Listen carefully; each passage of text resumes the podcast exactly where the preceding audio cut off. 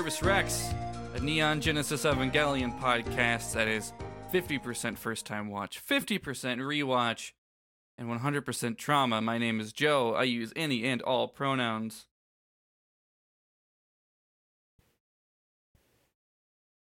Chris. I sorry, I was waiting for you to do your joke because I forgot what it was. I was gonna do You're it like- after you in- said your name. okay. You I'm want me to just start over?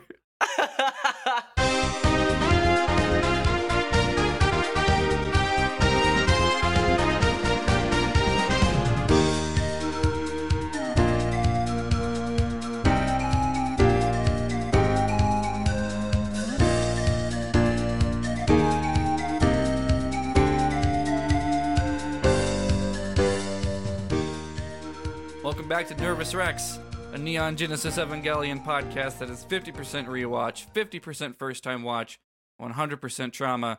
My name is Joe. I use any and all pronouns. I'm Chris. I use he, him pronouns.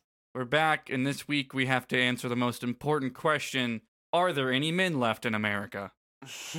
Hopefully not. Hopefully not. Every day I wake up hopeful. Is this the day? Am I Is gone? this- have we done it? Have we have we succeeded?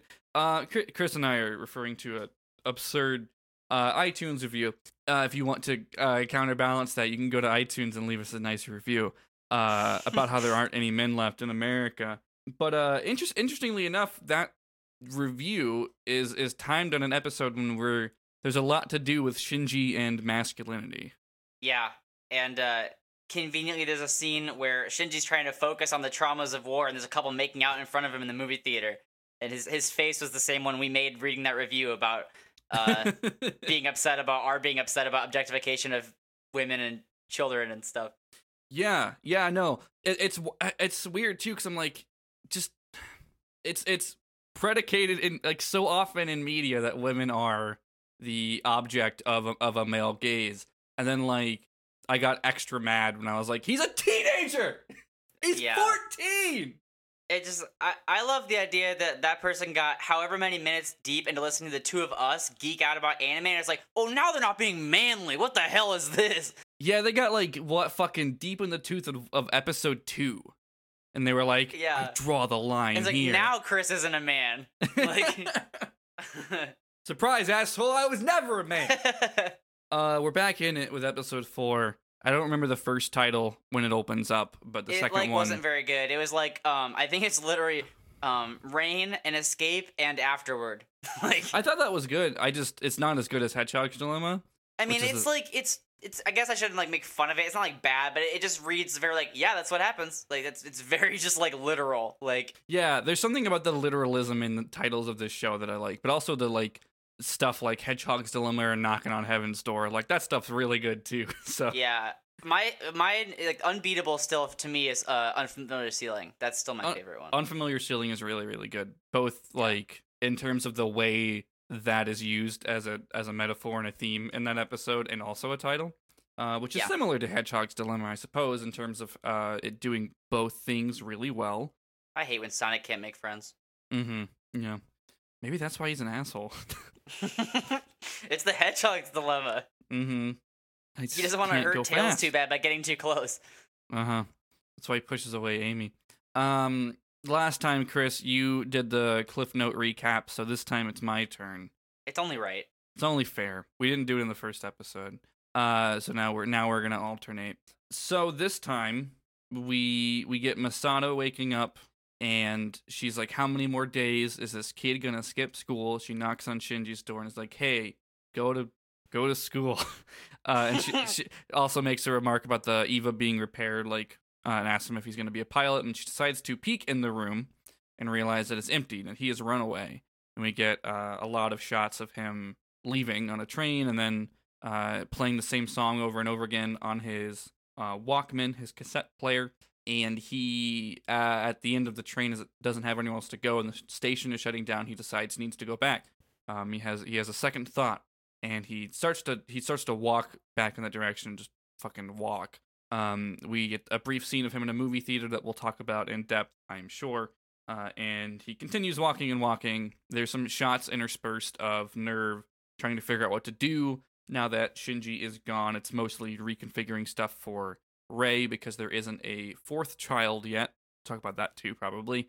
And he he runs into Kensuke, who is uh, larping in a field by himself. He is he is uh, reenacting or role playing something, uh, and he's doing multiple parts in this. And then he sees Shinji and he says, "Hey." And they talk for a while. Uh, Kensuke, I forgot to mention that Kensuke and Toji at the beginning of the episode go and see Misato to see how Shinji is doing, and she lies and said that he's just training, so he's not there. They think that she's hot. Um, and when Kensuke is talking to Shinji in the field next to his little tent, he is like, "Man, I'm so jealous of you get to live with this hot lady." And you get to pilot this cool robot. I wish I had your life. And Shinji's like, No, you fucking don't. It sucks shit. His specific line is like, "You don't want to pilot the robot. Your mother would be worried about you." And Kensuke says, "I don't have one of those." And he says, "I'm just like you, Shinji." Um, and they end. He ends up staying the night there in his tent. But in the middle of the night or in the morning or something, NERV comes to take Shinji back. Kensuke kind of watches it uh, and seems regretful that he can't do anything about it. And they take Shinji back. He talks to Misato she says, Do you want to actually stay on pilot or no? And he says, No, but I'll do it. And she gets mad that he won't just do what he wants to do. So she tells him to leave, and he does. Again, uh, this time as he he's as he's going to or being taken to the train station by NERV. uh, he runs into uh, to Toji and Kensuke again, and they say bye. And Toji wants him to punch him to to pay him back, and he does that, and it's a little awkward, but Shinji seems to realize that they actually like care about him, and he starts to have second thoughts again about leaving. Uh, but he's dragged away this time, and as he's waiting for the train at the end of the episode, he remembers Misato at some point saying, "Hang in there." Um, and after, and we see Misato coming to see if he's actually leaving. And as the train leaves or like gets out of the frame, we see that Shinji is still there waiting, and uh, he sees Misato and they make eye contact for a long time. And he says, I'm home. And she says, Welcome home. And that's the episode. It's a really good one, in my opinion. I liked it a lot. There is no scoring in this episode, I think. I'm pretty sure. I think you're right. You you hear like the muffled sound of like Shinji's music through his headphones, uh, and like some stuff that's like coming from seekers or speakers in the in the in the frame like in the shot. Um, but as far as I noticed, no scoring on top of that. Yeah, yeah. I, I anxiously await the iTunes review that yells at us about being wrong about that, but I think Please. I think we're in the clear. But yeah, good episode. Hedgehog's Dilemma, Spiny Boy. Where where do you want to start? Just the beginning? Uh, we can do that. That works for me. I I was I was telling you a bit ago that it's it's funny that Misato's on his ass about not going to school when it like every child in the world doesn't want to go to school, and if anyone deserves to skip, it's the kid that has to fight in a giant robot suit. Yeah, uh, like days ago, like he had this traumatic experience. You heard the boy scream like he was dying. and like, go do math. Go, yeah, just just do the math. And uh, yeah, she's she's like, hey, the robot's done. You gonna pilot that or go to school? And she's he's just a he's just a boy. Just a boy. There's um there's a scene in the middle of this episode that is a flashback for Misato um, of after the events of the last episode. So between like after they defeat that angel, save Toji and Kensuke, uh, but before he comes home and then decides to run away. There's a scene. I was where, confused about that. It was not clear to me when that scene took place. Yeah, she she says something about that being after the last angel attack. Okay. Um, it's goes by pretty quick. Yeah. But uh, what what did you make of this scene and like Shinji's characterization? Follow, um, like and like it's now having the context of knowing that comes after him stabbing and screaming the angel uh when like he was told to retreat. Um, I don't know to be honest. It was like it was weird to me. Like I don't think I'd go as far as to say like this doesn't fit, but like it didn't ring true for me either. Like I guess I'm kind of just like in a weird middle ground of like I don't know. Like it, it didn't really like. I don't think it had the intended effect on me that it was supposed to. Mm-hmm. I guess I didn't quite know what to make of it. Yeah, I, th- I think I was also partially confused because I couldn't place it in the timeline, so the whole thing felt weird to me. Yeah, is it any better knowing when it takes place? Uh, yeah, I think so. Just in, in in like knowing that um his mental state is like so thrown. Yeah. After he that- seems very nonchalant. Uh, she's like, "Hey, why didn't you?" Or no, it starts off where he's like really quiet, and she just keeps telling him things, and he keeps being like, "Yes, yes," and she's like, "You can't just keep saying yes to everything I say." Um, and he's like, "Yeah, no, I, I, I understand that." And she's like, "If you just go along with what everyone tells you, like, you're not going to be able to actually like think for yourself in the pilot seat, and you're going to end up killed." And his response is, "I don't care." So I feel like, yeah, I yeah. was I was conflating the two scenes that take place in similar areas in the conversations of the two of them. That's okay. That yeah, that did, that scene did work. Okay, so you're, thinking of the scene after he gets brought back. I was thinking that some of that took place in that later scene. So n- now that They're attitude does make total sense. Yeah, in that part of the timeline. the, yeah. The, the the other scene that's like completely dark. Um, Yeah. is is I guess similar in terms of like him sitting down and her and her like towering over and like being upset with him. Um, Yeah. So they they like parallel each other really well, but they're very different uh states that Shinji is in. Yeah. I thought I thought the the bit with him just like agreeing to everything was was in that scene. So I, I was No, this- confusing this- the two of th- them. Yeah, this comes a little bit earlier. Yeah. No, that scene was good, and like I think like that's that is the time when he would be in the I don't like it would be out of character for him to say I don't care in any other scene, but that one was appropriate. Like that was like, and it's like it's we're we're then like informed that that was like the the breaking point. Basically, was like that's when he like Mhm. he he has that experience, and he's telling her like yeah whatever yeah whatever like I don't care like, and that's when he like runs away. So like it all checks out. Yeah, he goes back to just like center the reticle and shoot or whatever. Yeah. Um, and it's like, hey, like there are consequences, and he's like, whatever, fuck it. yeah. Uh, and he makes him like no one else can do it. I have to do it. Um, and like his his his tone is like, uh, it it comes off I think initially as like cocky and nonchalant, but like I think it's really depressing. Yeah, well, I, I think it, it, it actually really does help a lot to know that it happened after um the fight where like we talked about last week, he's so not himself. Like this thing has already warped him so badly yeah. that like you can totally like I don't think anyone have difficulty reading in that context that that um attitude is like a defense mechanism basically. It's just yeah. like as, as we were talking about how this uh, scene frames the other one really well, the other closed quarters conversation between the two the two of these characters. The difference in Shinji's state versus where in the next scene or the the, the, the near the end of the episode scene where Shinji's like really down and quiet and says like no one else can do it but me, but it's like completely different tone. I think Yeah. that's I think that's really effective. Mhm. I don't know if you want to go ahead and jump to that scene since we're talking about it, but sure. I I really liked it, even though it was a direct call out to me as a person. yeah, yeah. is it was like it just he kept being like yeah well like i don't want to do it but i, I have to because rei and because you and because ritsuko and then i was like like no like shut up like if you don't want to do it then you shouldn't and you should get out of here like which is like i don't know if he can see this because he doesn't he didn't get to see the other scenes that we did but um it's it's clear to the viewer that like it's not so much a like we want someone who's like gung ho and ready to do it. The reason she wants someone who like wants to pilot it as opposed to like it being this like scary obligation is because she's afraid that if he goes in with that attitude, he'll get killed.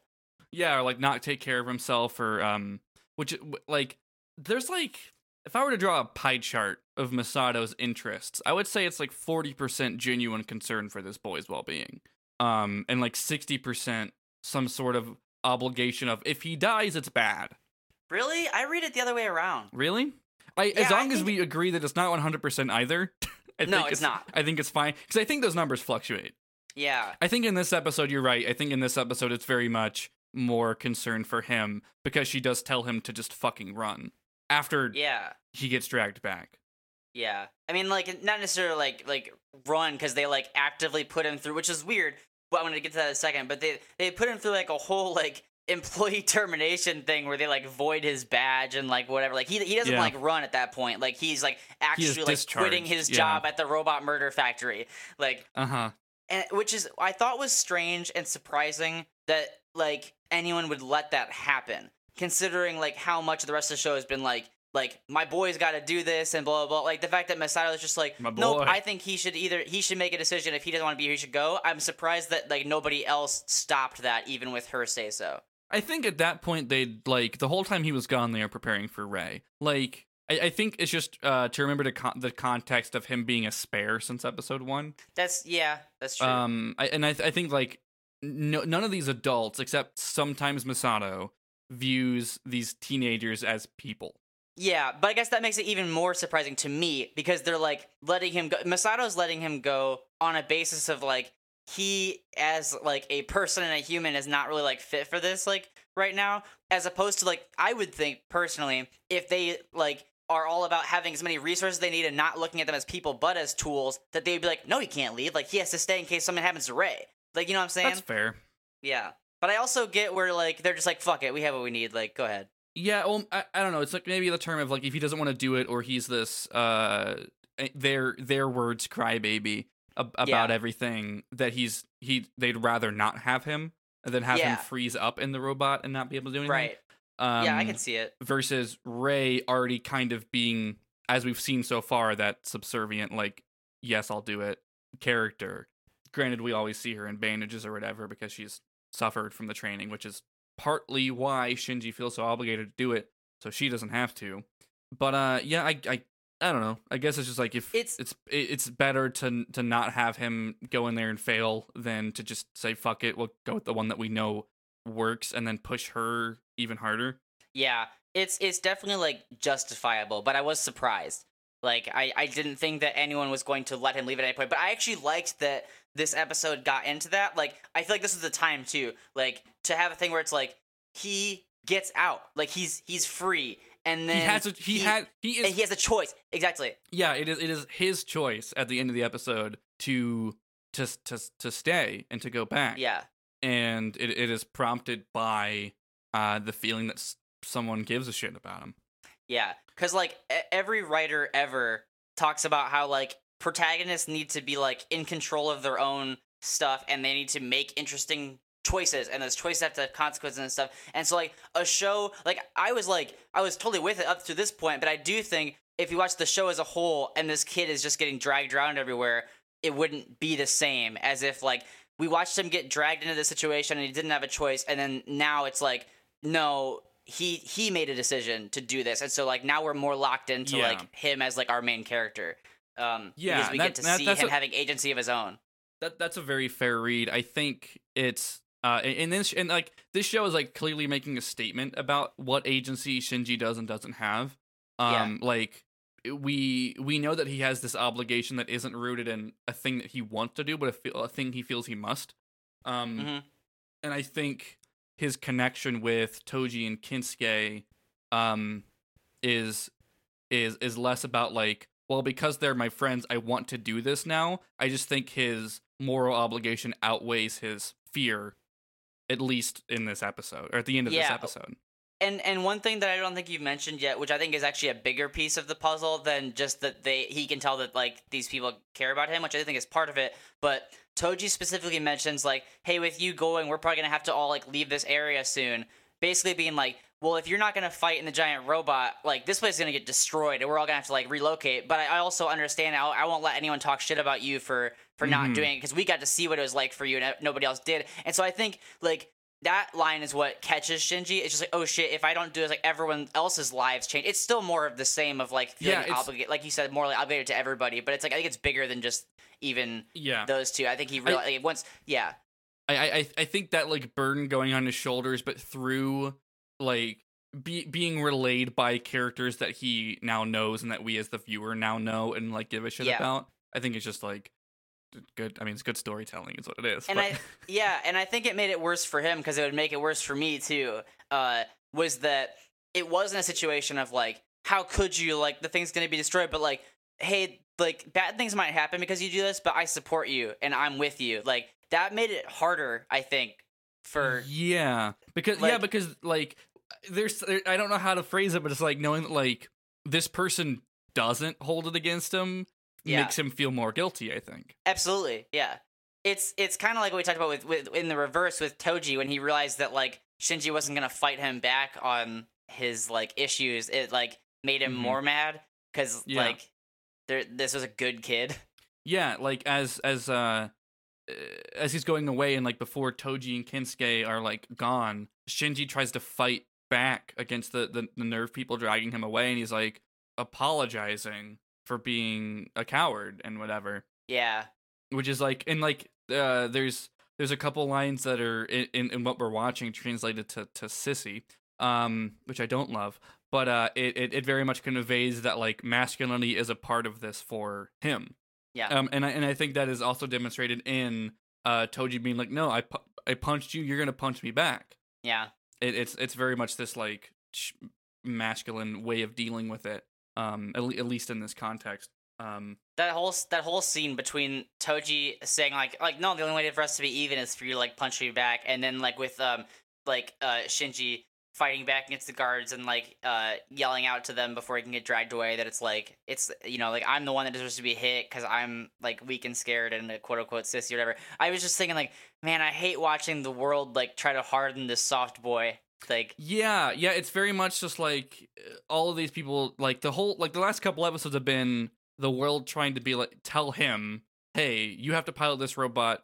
Be a big enough kid." And he's like, "No, I'm a kid." And in this episode, this weight goes on his shoulders. He's c- actually connected with these two characters at this point through the the uh sort of shared trauma in the end of the last episode, and um actually talking to Kensuke in this episode. And Yeah. he's probably been in his own head for two days while he's walking. But like having that come crushing down on him, and he's like, "No, I, I want to, I want to be able to do this. I wish I could do this." Wonder Year's voice. I, I bet I'd be a fucking coward. But uh, yeah, yeah, no, I think I think those scenes are really effective. Um, there's a nice touch that Toji and Kensuke are still waiting at the end of the episode when his, when the train leaves. Yeah. It pulled me back out when they called Misato a babe again, but that's the point. So, I didn't even realize that happened. oh wow, Um, you were you were you were too strong. I was in it. Yeah. Um, I, I was. Well, that might detract from what I was about to say a little bit, but Oh, I was gonna say I feel like we have to have a conversation. I think I feel like we have to have Toji and Kensuke discourse, my friend, because hmm I feel like last week I was saying nice things about them, and you were kind of like, "Well, I don't know." And Are I we feel switching? Like I'm Are we gonna- switching? No, I'm gonna plant my flag in the ground, and like these are good boys. Like they're they're dumb boys, but they're good dumb boys. No, like, yeah, like there was there was added context to Kinsey in this episode where it really warmed me up to him again. Uh, I say again, I don't remember how I felt about him in the first time I watched it, but uh, it, I still think like like it, it really draws the attention to like he's a kid, he doesn't know the context of uh him glamorizing certain things, but Yeah. like he is a kid, he has no context for those things. yeah. He There are adults that don't have context for those things. Exactly. Yeah. And and and like cuz he's like playing this this game of like fake war and uh he's like, "Nah, I just, you know, these are all fake. I just I just do this for fun. It's just something that I do."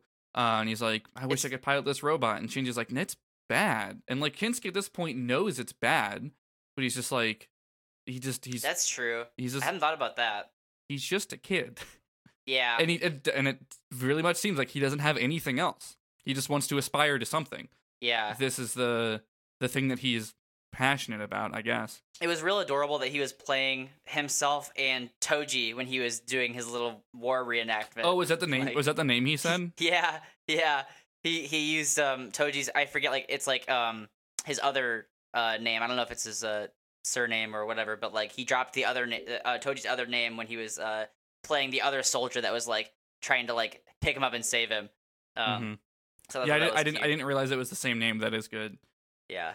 But that scene that but that scene's more interesting to me now though because like you're right, like this would have been like it feels like that scene would have been more appropriate before the last episode. Maybe Like where there- he's uh, still It's double. Uh, for me, it's double sided because yeah, like you know, he still says he wish he could do it even after seeing how hard it is. But also after, like when NERV comes to get him, he doesn't try and fight. Yeah. I, I, I guess it's still like And I ma- guess I can buy and, that and like he draws a kid doesn't attention to that. Yeah. Well, I guess I can buy that a kid doesn't immediately learn the lesson of of like uh giant robot combat being mentally bad for you even after seeing one kid do it cuz you could still think to yourself like well, if it was me, or like I don't know. I guess I buy that it, he didn't instantly learn that lesson, even though he saw it up close. Mm-hmm. But uh, The but yeah, think- no, but they're so they're so I sweet to him because like, go ahead. just just to just to put a, a cap on this conversation, I think what's the thing is that Shinji still won. I think that's the the the point for Kensuke is that Shinji still did it. I, I think Yeah. I think him winning, and I think maybe this mirrors uh Shinji when he was in his uh, that low point with Misato being like, I still won, didn't I? Even though like you told me to run away and it was risky, like I won. I think I think part of that for Kensuke is like he still did it, and maybe that's more Yeah. important to him. Could be. I yeah, it's hard to say. Yeah, I mean, But, we're, we're um, reading a lot into a pretty small conversation, which is the, the podcast. But yeah i but but what i was gonna say is just like these these kids are so sweet to him like like they they show up to his house like to bring all his homework that he's missed and like they're Yeah. there for him to see him off and they're still there like like you said in the scene that you pointed out and toji even though it's like dumb male jock stuff like come on bro hit me back like whatever it's still like that's his way of trying to like bond with and make things right with shinji yeah, he's he stops him mid punch and says, "Don't hold back," and then he does it again, and he's like, "Good He- job, you hit me." Yeah, you hit me hard enough for me to be satisfied, but yeah. Yeah. so you know that's like which, which which I think is Toji projecting his own masculinity onto Shinji because it's very much just like I won't accept your forgiveness unless you have hit me back. Like yeah, it's not just hey, I'm sorry. That's fine. I get it. it's you have to hit me back. right, yeah, and it has to be a hard enough punch that I can feel cool taking it. Yeah, you can't just you can't just hit me out of pity. You have to mean yeah, it. yeah, it's, it's it's dumb, but but I but I like the the character thinks that's sweet, and so it's kind of a sweet gesture on his part, like that he's trying to like finish repairing that bridge with Shinji, and he makes note of like, hey, like my my sister, or no, I think maybe it's Kensuke that, that says this, yeah, but just like Kensuke that. says it.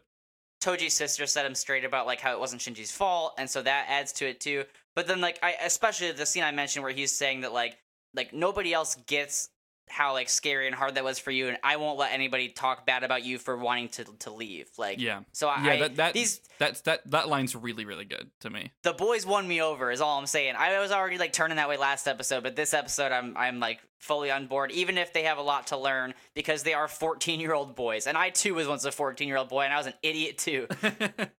yeah, I I- I think this episode um solidified that for me, just like the context in which I need to understand them in, rather than just like side characters who antagonize sometimes, rather Yeah. than just like uh, a lot of like you know these are kids that make mistakes Yep. and uh you know get I don't want to say tunnel vision, but they don't they don't know all the details.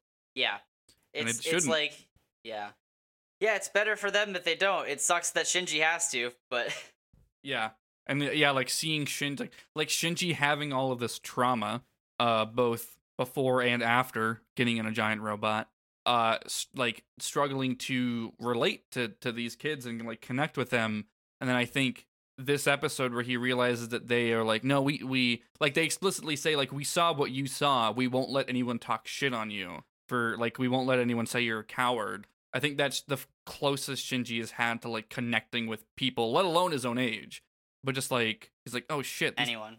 people care. Which like, yeah. which like I don't. We haven't talked specifically about the this line from uh after Shinji gets brought back and the, the darker scene with Misato where she's like, I think we're about to talk about the exact same line that I was about to talk about. yeah, oh go for it then, go for it. Uh the line where she's like, You're not gonna get praise out of me, Shinji Ikari. Yeah, and and yeah, because he's like, you're not gonna scold me for for leaving. No, no, I'm think I think we're thinking of different lines.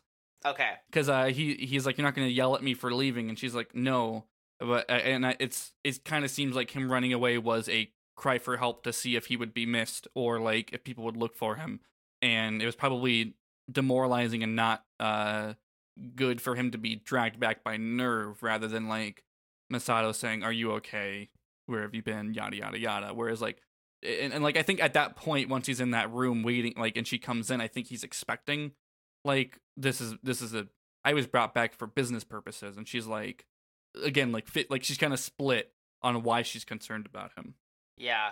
I, I was uh bringing up the other line because of the fact that like this other character that does care about him in a similar way to the way Toji and Kensuke care about him, is not giving him that verbally. Like they are like, "We're your pal," and she's like, "I'm not going to praise you." like yeah, and like they have a very different relationship. it, it brief like she shows when she's alone, she seems to show that she's concerned about him, or at least Yeah. frustrated. Because after she has to lie to the kids about him training, she like yells and kicks the door and calls him uh, a jerk for for leaving. But then like yeah, no, to his face, she's just like she's she's not showing the sense like the genuine emotion she's having. It's coming out as like it's coming out very frustrated. Yeah, it, it's very like um coach to me. It's very like Mm, yeah. I'm gonna say what I need to say to get what I need out of you in this moment. Yeah, yeah, Um, it's very it's very much like y'all ever seen High School Musical? I actually haven't. you haven't? Damn, it's a all right flick for a Disney I- yeah, I movie, a believe it. Disney a Disney original uh TV made for TV movie. But uh this is a, this is a trope long beyond High School Musical specifically. It's just for some reason that's my fucking cultural touchstone in which Troy, the main character, his dad is also the basketball coach, and that relationship is really blurred. And that's like one of the strains of that movie is like him feeling like he can't live up to his dad, uh, and also feeling like he doesn't really have a dad so much as he has this coach.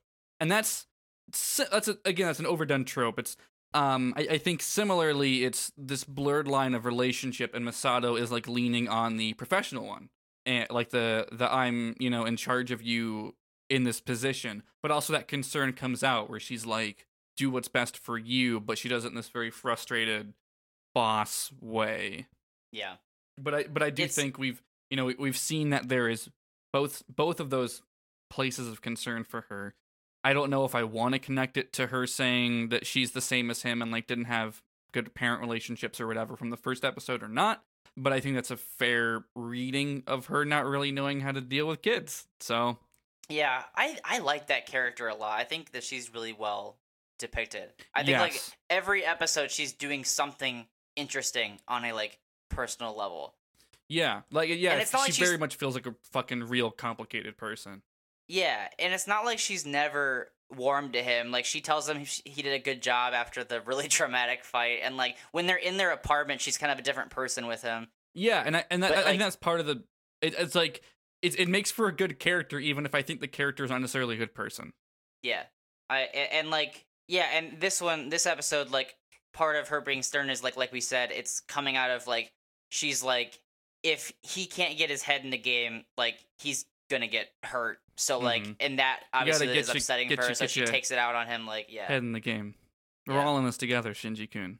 I one of my favorite shots this episode and maybe the whole series so far was when Misato shows up and the train's going by and like she thinks that he's left to go back home and like so the train That finishes shot's going really effective. Yeah. she doesn't see him there and she kind of like sighs and when she moves her head down then you can see Shinji in the background behind her it's so good Mm-hmm. Like- it's what's me weird. Like, so I obviously knew he was there. Uh, you probably could guess that you know this is only episode four. He didn't leave or something. Um, actually, wait. I should just ask. Did you? What did you think? I d- honestly don't know if I could tell you what I was like You- thinking at you were that just so- point in time In it. Yeah, I think so. Cause I well, also I will admit I was also part just partially confused about like what that scene meant until it was all over because I was um paying attention to the like train speaker audio and it was like only authorized people can be on this train. So for a minute I thought that meant if he was on the train it meant he was going back. So I thought he was on the train. Like so it was like kind of confusing for a second. So I think I was probably thinking about that stuff at the time rather than trying to predict is he gonna be there when she turns around. Um yeah. but no, yeah, that that scene. I think I had like a bodily reaction when like she moves her head and he's back there. Like I thought that scene was was really really well done. It, it's it's really really well done. I think on the, on the rewatch I was confused, uh, not maybe not confused, but like in, interested in the depiction of it because I I knew he was there. I knew that like the frame was going to change and we were going to see him. So like as she's having these reactions, I thought are these reactions to her seeing him or that and then like I had to recontextualize it again. Uh, where it's like, Yeah. no, that's a reaction to thinking he's gone, and then she reacts to seeing him again hmm but yeah, no, that that uh that that frame is or that, that shot is really really well done where it like reveals that he is there and then like they make eye contact and they stare at each other for this long, this really And- really long shot.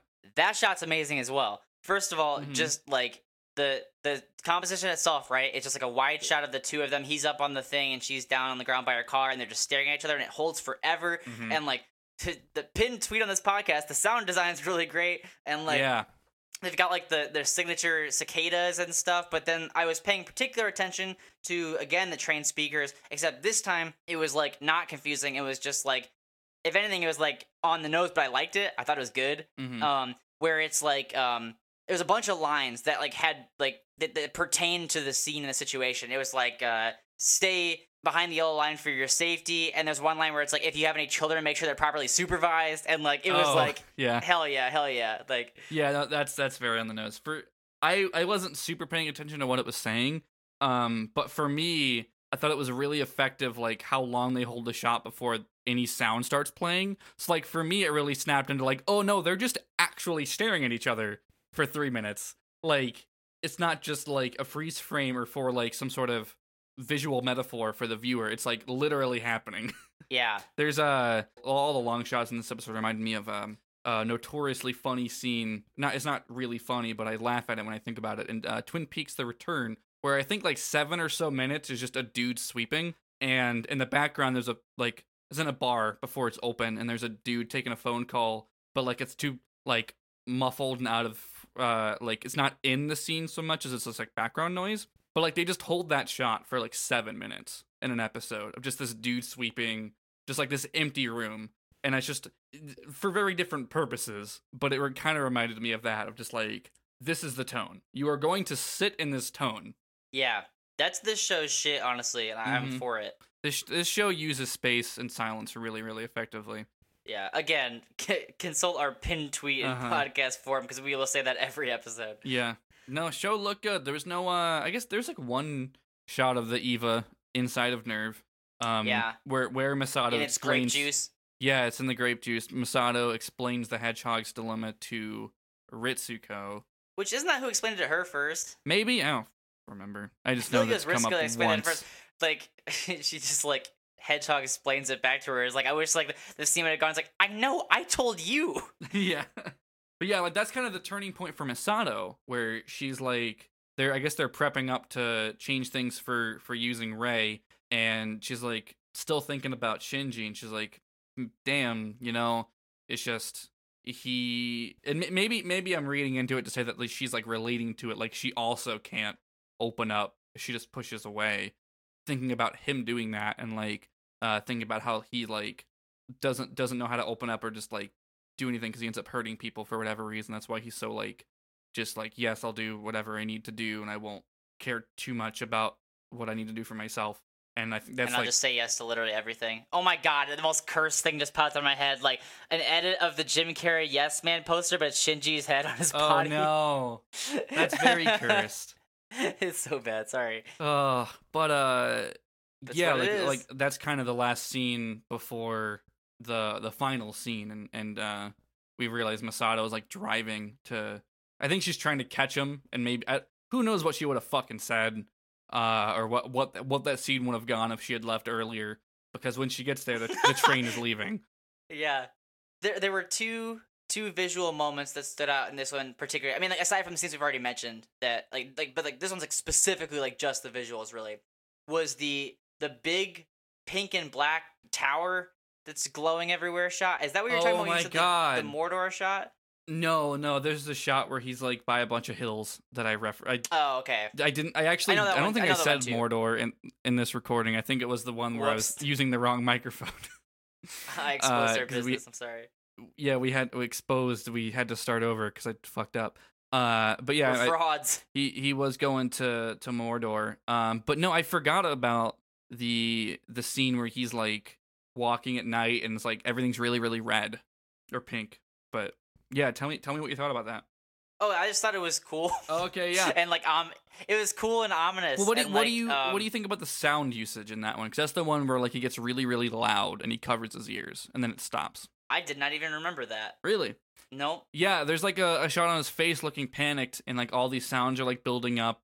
I feel like honestly it's uh just demonstrating a panic attack because um after he covers his ears and starts running, the for the viewer the sound drops out. So like presumably like there was no actual real noise. It's just him Yeah.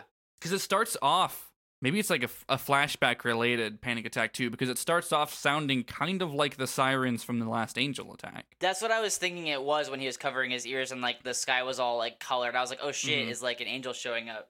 yeah but then when he covers his ears and runs it's quiet Yep. and i think that's actually quiet like i think we're we're being told as the viewer there's no sound that's just him Yeah, I agree with that. yeah which Um, is fucking powerful The other one that's like that, it's very similar in terms of like that kind of like goal and effect, is that after and now I can't remember which fucking scene it. I think it's I think it's the one where yeah, no, it's the second conversation between him and Misato. It's when Misato's like a silhouette I think so, yeah. Where she's like, uh, you know, if you don't want to do this for yourself, then you should just like go. And the door slowly like closes and slams shut, and there's like this little shot. It's like his um his face is on like one third of the screen, and it's like red and like you know what I'm talking about. Yeah, yeah, yeah. Oh fuck, you're right. That's like uh kind of alluding back to the the tower scene because it's like his face and then like it's like bleeding into like it's like half silhouette and like bleeding into that red color and like clouds passing by again. Um it's, It's so like- quick. It's, It's, like so the quick. scariest version of that like Pikachu shocked face thing I've ever seen. Yeah, like I, now now that I've like thought about that back to back with thinking the other one was a panic attack is like is he ha- is it happening again? Is that what I'm supposed to get from this? I think regardless, it's really effective as a as Yeah. a reflection of of where he's at. Um, I think that scene is really powerful in that because she's like in a silhouette, like you. Not only can we not see her face, but like Shinji can't see her face Yeah. as she's like, I chewing him out might be the right term. It's just yeah, I think so. yeah, it's just we've we've talked so long about her intentions. Um, From him from his perspective, it's hundred percent getting chewed out. yeah, well, one hundred percent. Um, and not like in the way that he probably like expected or wanted when he was like, "All right, she's gonna be concerned about me." It's just like, it's like it's this weird mix, I, I think, and then it's just it didn't work for him. He's still sad. It's like he was ready to be yelled at, like, go pilot the thing, but he was not ready for, like, I don't care what you do, just make a decision for yourself. He was not ready for that kind of No. fallout. No, uh, he he definitely has never been ready to been told to, to to to think for himself. We we buried the lead a little bit because at the beginning of the episode we said we'd talk about the the movie theater scene, Oh, yeah. which I don't know how much there is to say about it, but I think it definitely ties into previous conversations we've had and probably in some way Shinji's struggle with masculinity. But at, in his walk home at the uh, first third of the episode, he seems to just like stop into a movie theater. Uh, you mentioned uh, that his like the or not his, but like the the sound coming from the movie is like about a similar situation that he is in as the Eva pilot. Yeah, it's it's it easily could have been ripped from like a Godzilla style movie. Mm-hmm. It's like what it's I think I think one of the lines directly is like like what's the good of science or something like that. So like there's some catastrophe that they're trying to figure out, blah blah blah. Yeah. But Yeah, and then uh he's got like these like empty looking eyes that he, as he's sitting there. Um and then like he seems to shake awake and realize that like couple rows in front of him some couple is like making out and it's getting a little heavier and it's like his his face as he's watching it is just like I think it's very telling of like how uncomfortable he is with these things. Yeah, and also in like the context of it, because I like, and again, I, I I kind of read this, and, and maybe it's being influenced by the situation we had on on iTunes, but like I kind of read it as like. What's up, sex fear? Yeah, no, that scene was Sex- yeah. terrifying. As a sex fear myself, that scene was terrifying. uh, but like um but no like the fact that he's trying to I mean, maybe not trying to he probably prefer not to but he is locked into these thoughts about how serious the world and his situation in it is and these people ahead of him are like fooling around whatever i think like that upset him on another like i think you're right that he's just uncomfortable with it in general but i think it was also upsetting for him because like they to them it's like entertainment they can like make out during. To him it's like this is like real life or death stuff and it's like it's I think it's like hitting on the same kind of thing that we talked about where this episode makes it very clear that this is not your typical anime in that when Kensuke is like your life is dope. You live with a hot babe and you like fight in a robot he's like no it's not. It's awful. And your loved ones fear for you and like all this other stuff. I think it's just like him kind of rejecting other people's not taking it seriously. Mm-hmm. Mm-hmm. Yeah, and like, uh, I, and I think we've seen like the reality of him being in this situation and no one else really realizing how serious it is. And in some cases, even the adults don't seem to be as as, as serious about it as he is because they're not they're not in the robot, Right. or they're just like, no, you have to do it, and they're like, whether you want to read that as them being hardened or whatever, but or just thinking like, yeah, he'll do it and it'll be fine. Uh, but but I, either way, yeah, like he's going, he's like processing all of this shit, and it's like specifically on his shoulders, and like es- especially like he just seems to be uncomfortable with sexuality. um, he he's uncomfortable by like M- Misato being so friendly with him, and then like seeing a another couple make out in a public place. He's like, this sucks. I hate this. Yeah. A a, a- a fellow sex fear. Mm-hmm. You know, I, I respect straight people. I just don't want it in, shoved in my face. There's a two person straight pride parade in front of him at the theater. Exactly. Ugh, I I uh I had one other thing I wanted to ask about. go for it. Don't tell me if it's gonna become a thing, but I'm just curious. In the shot where he's sitting in the room and it's dark and the only light coming in is like from there's like a there's like a glow I think in the room, but also the door opens and Misato's talking to him through it. The scene we talked about Mhm. a million times on here. Um, there's like a sigil on the wall. It's got the NERV logo and it says like Ah. God in his something. God is in his heaven and all is right with the world. Okay, That is that's the was, the motto of I was trying to make out what that was. That's what I was mm-hmm. curious about. That is it. And I don't know if it answers your question. Then I knew it off the tip of my tongue, but it probably does. Yeah. But uh, Uh, yeah, I don't know if it ever is directly in like interacted with as like a sentiment that like people say all the time, like fucking Kingdom Hearts and May your heart be your guiding, whatever. yeah. I, I think it's just like iconography and like theming. Yeah. Yeah, it is there in that shot. I think that's the first time I noticed it as well. now I'm sitting here trying to like, what does it mean? What What is it in this context? What does it mean? Yeah, I don't fucking know. Uh, there's there's a lot of religious imagery and theming in this show. I which I think we've talked a little bit about like the crosses the first angel made, and they're called angels. Well, I even mean it even just in terms of like like in a, on a on a literal in a kayfabe sense of like they made this like group and they made that their slogan. Why did they make that their slogan? Like I'm trying to figure out what that means to them, like the characters. Yeah, that's probably a good thought experiment. I, I feel like come back to me on the last episode of the show and maybe I'll have a good answer. Uh, or it'll be blurrier. Oh, good, We'll great. see, we'll see. we'll see what happens. Uh, we were just talking about in in the you didn't see it, but in the Orange Groves Discord, it was all through like spoiler tags. But I was just like, episode twenty four, th- three hour runtime, uh, and then like yeah, twenty five and twenty six will also be really long. So Can't wait. It's gonna be like the Avengers where I'm gonna tell you on social media that you, can't pee during it. uh huh, yeah, uh, yeah. No, I um, we're I think we're done talking about the episode, right? I think so. Yeah. Um, I was just because now I can just plug the Discord. There's a Discord for the Orange Groves uh, podcast network, and there's a room for each show, so you can pop into the Nervous Rex channel and talk to us about uh, the show. Just use spoiler tags. Um, although uh, Chris rarely checks it anyway, as far as I, I, know. actually, I check Have you- it a lot, and I just it scroll more? past the. Yeah, I just don't say anything. I'm Okay, a yeah. quiet you- observer. You you had said before that you're like, oh, I don't really use Discord much, but uh, I, I guess I've seen you a couple times. Yeah. Ever since we launched the show, I checked I check that Discord room a lot in case there's things I can jump in on. But mostly it's big blocks of spoiler text. Where I like I Mhm. like watching people converse where I can see three words of it. It's just amusing to me. Yeah, like episode 24, colon, just a huge block. yeah, and everyone's like, "That's an interesting take." Yeah, yeah, exactly. Yeah, but um, uh, we were just talking. I was talking to Colton about how uh, I don't, I don't, I, I don't really know how to talk about episode twenty five without talking about twenty six. So um, we we get to decide whether or not that's a big special one or not when, when we get there. Uh, so feel free to come in and weigh in, as long as you're not the fucking are there any men in America guy. But yeah, I guess if, if that's the episode, we we've plugged that Discord. Uh, uh we, I can go ahead and say we're on the Orange Groves Podcast Network, uh, which is a network that uh it is all donation uh, funded to to host up marginalized creators and shows. So that's cool. We've been doing that. There's been a lot of uh, bonus content up on the Patreon this month as well, including uh the first cut content from this show. It's just like conversations we have before the show or like bits that Oh, get cut up? out.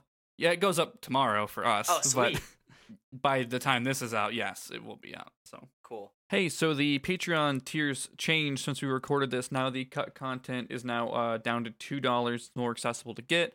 Uh, the test pilot and other bonus stuff will be at the ten dollar level, uh, and then we put out a whole week of uploads uh, this month, including, well, as I already said, the first uh, cut content from this show. So you should go check it out at patreon.com forward slash the orange groves, or you can go to the website theorangegroves.com and click donate in the top right to get those uh, and it helps support uh, hosting these these creators and these shows and bringing on more people and doing stuff for them like commissioning art and music and other stuff.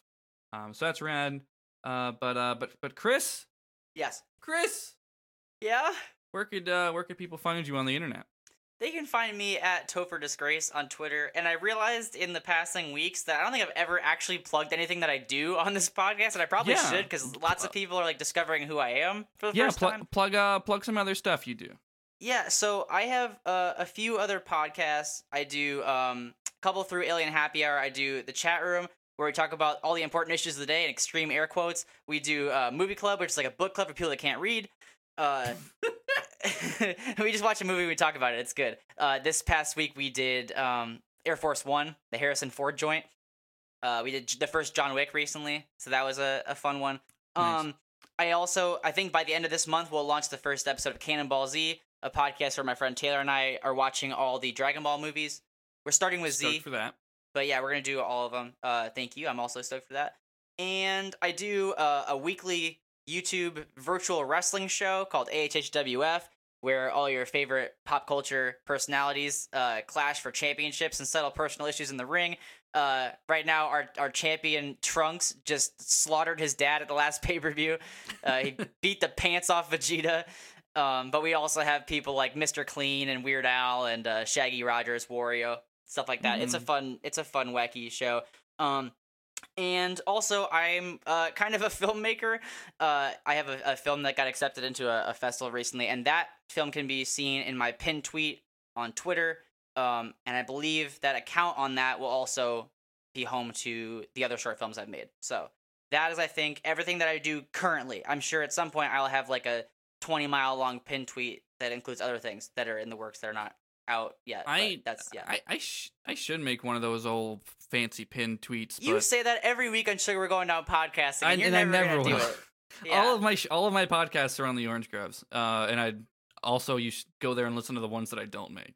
Oh, I forgot one thing. I also do this really cool podcast. It's called Nervous Directs. We watch this like sad robot show, and it's pretty cool. We watch this weird anime. I don't fucking get in the robot. Am I right? But I'm According to my like star chart, Joe, I Oh, no. am somehow both an anime protagonist and destined to be really sad. And I was like, wow, it's perfect. It's I'm Yeah. just Shinji. yeah, we, we we learned a lot about each other after I recommended we watch this show together. Yeah. Um, because I, I think part of the initial thing was like, hey, did you watch Devilman Crybaby? Yeah, yeah, you should watch Evangelion. Yeah. I uh actually now that you mention it, I can see some similarities. Yeah. there's there's one that's like there's one reference that's so clearly just like I get it, you saw End of Eva, but uh, it's you. I mean, you'll probably know it when you see it. Except I'll be like, wow, you saw Devilman Crybaby. Fucking yeah, fucking thieves. 2018. when was uh, that that scene? I don't think was in the original Devilman. I don't remember when that originally was animated or uh, published. Um, anyways, you can find me on Twitter at Ghost of Joe, spelled Ghost of J O. You can find me tweeting about uh, the other shows I make and other stuff. Um, I'll pick one to plug. I don't remember what I plugged last time. I always try and change it up, but I can never fucking remember.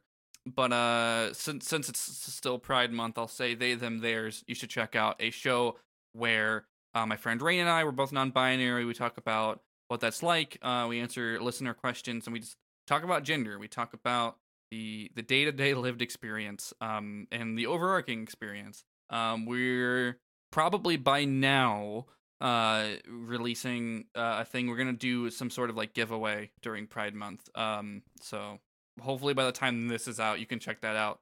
Might i don't think it'll be over yet but i, I will probably also have tweeted about it. But yeah i think Shinji's dad, Gendo. what god damn it. Uh that's it. The podcast is over. I'm never talking to you again chris we still haven't thought of a fucking outro Nope. Four episodes deep. because I think we said something in episode two. Neither of us have checked to see what it is. Episode three, Systems. huh? I just So episode three ended with us saying bye. Yeah. uh, so I don't. I do. Do we just need to like buckle down and just like do it? Like, what do we do? Yeah, but do what, Joe? I don't know. Just cut it there. Just- or no, hey, we end we end with our best Craig voice and say stop recording. stop. Stop it. Stop recording. Pods. Pods in this heaven. All is right in the world. oh. Please rate. And, please rate and review. Or Rei will have to do it Let's again. Do it again. Yeah. And the the last review was two stars and uh weirdly sexist. So Well, our our uh, our pal Chris went in and undid it with a five star review that said all good and no bad. So Thanks, Chris. Oh, uh, bye, everybody. We'll see you in two weeks with another fucking episode. We'll. Oh, I remembered it. We'll give you fan service next time. oh.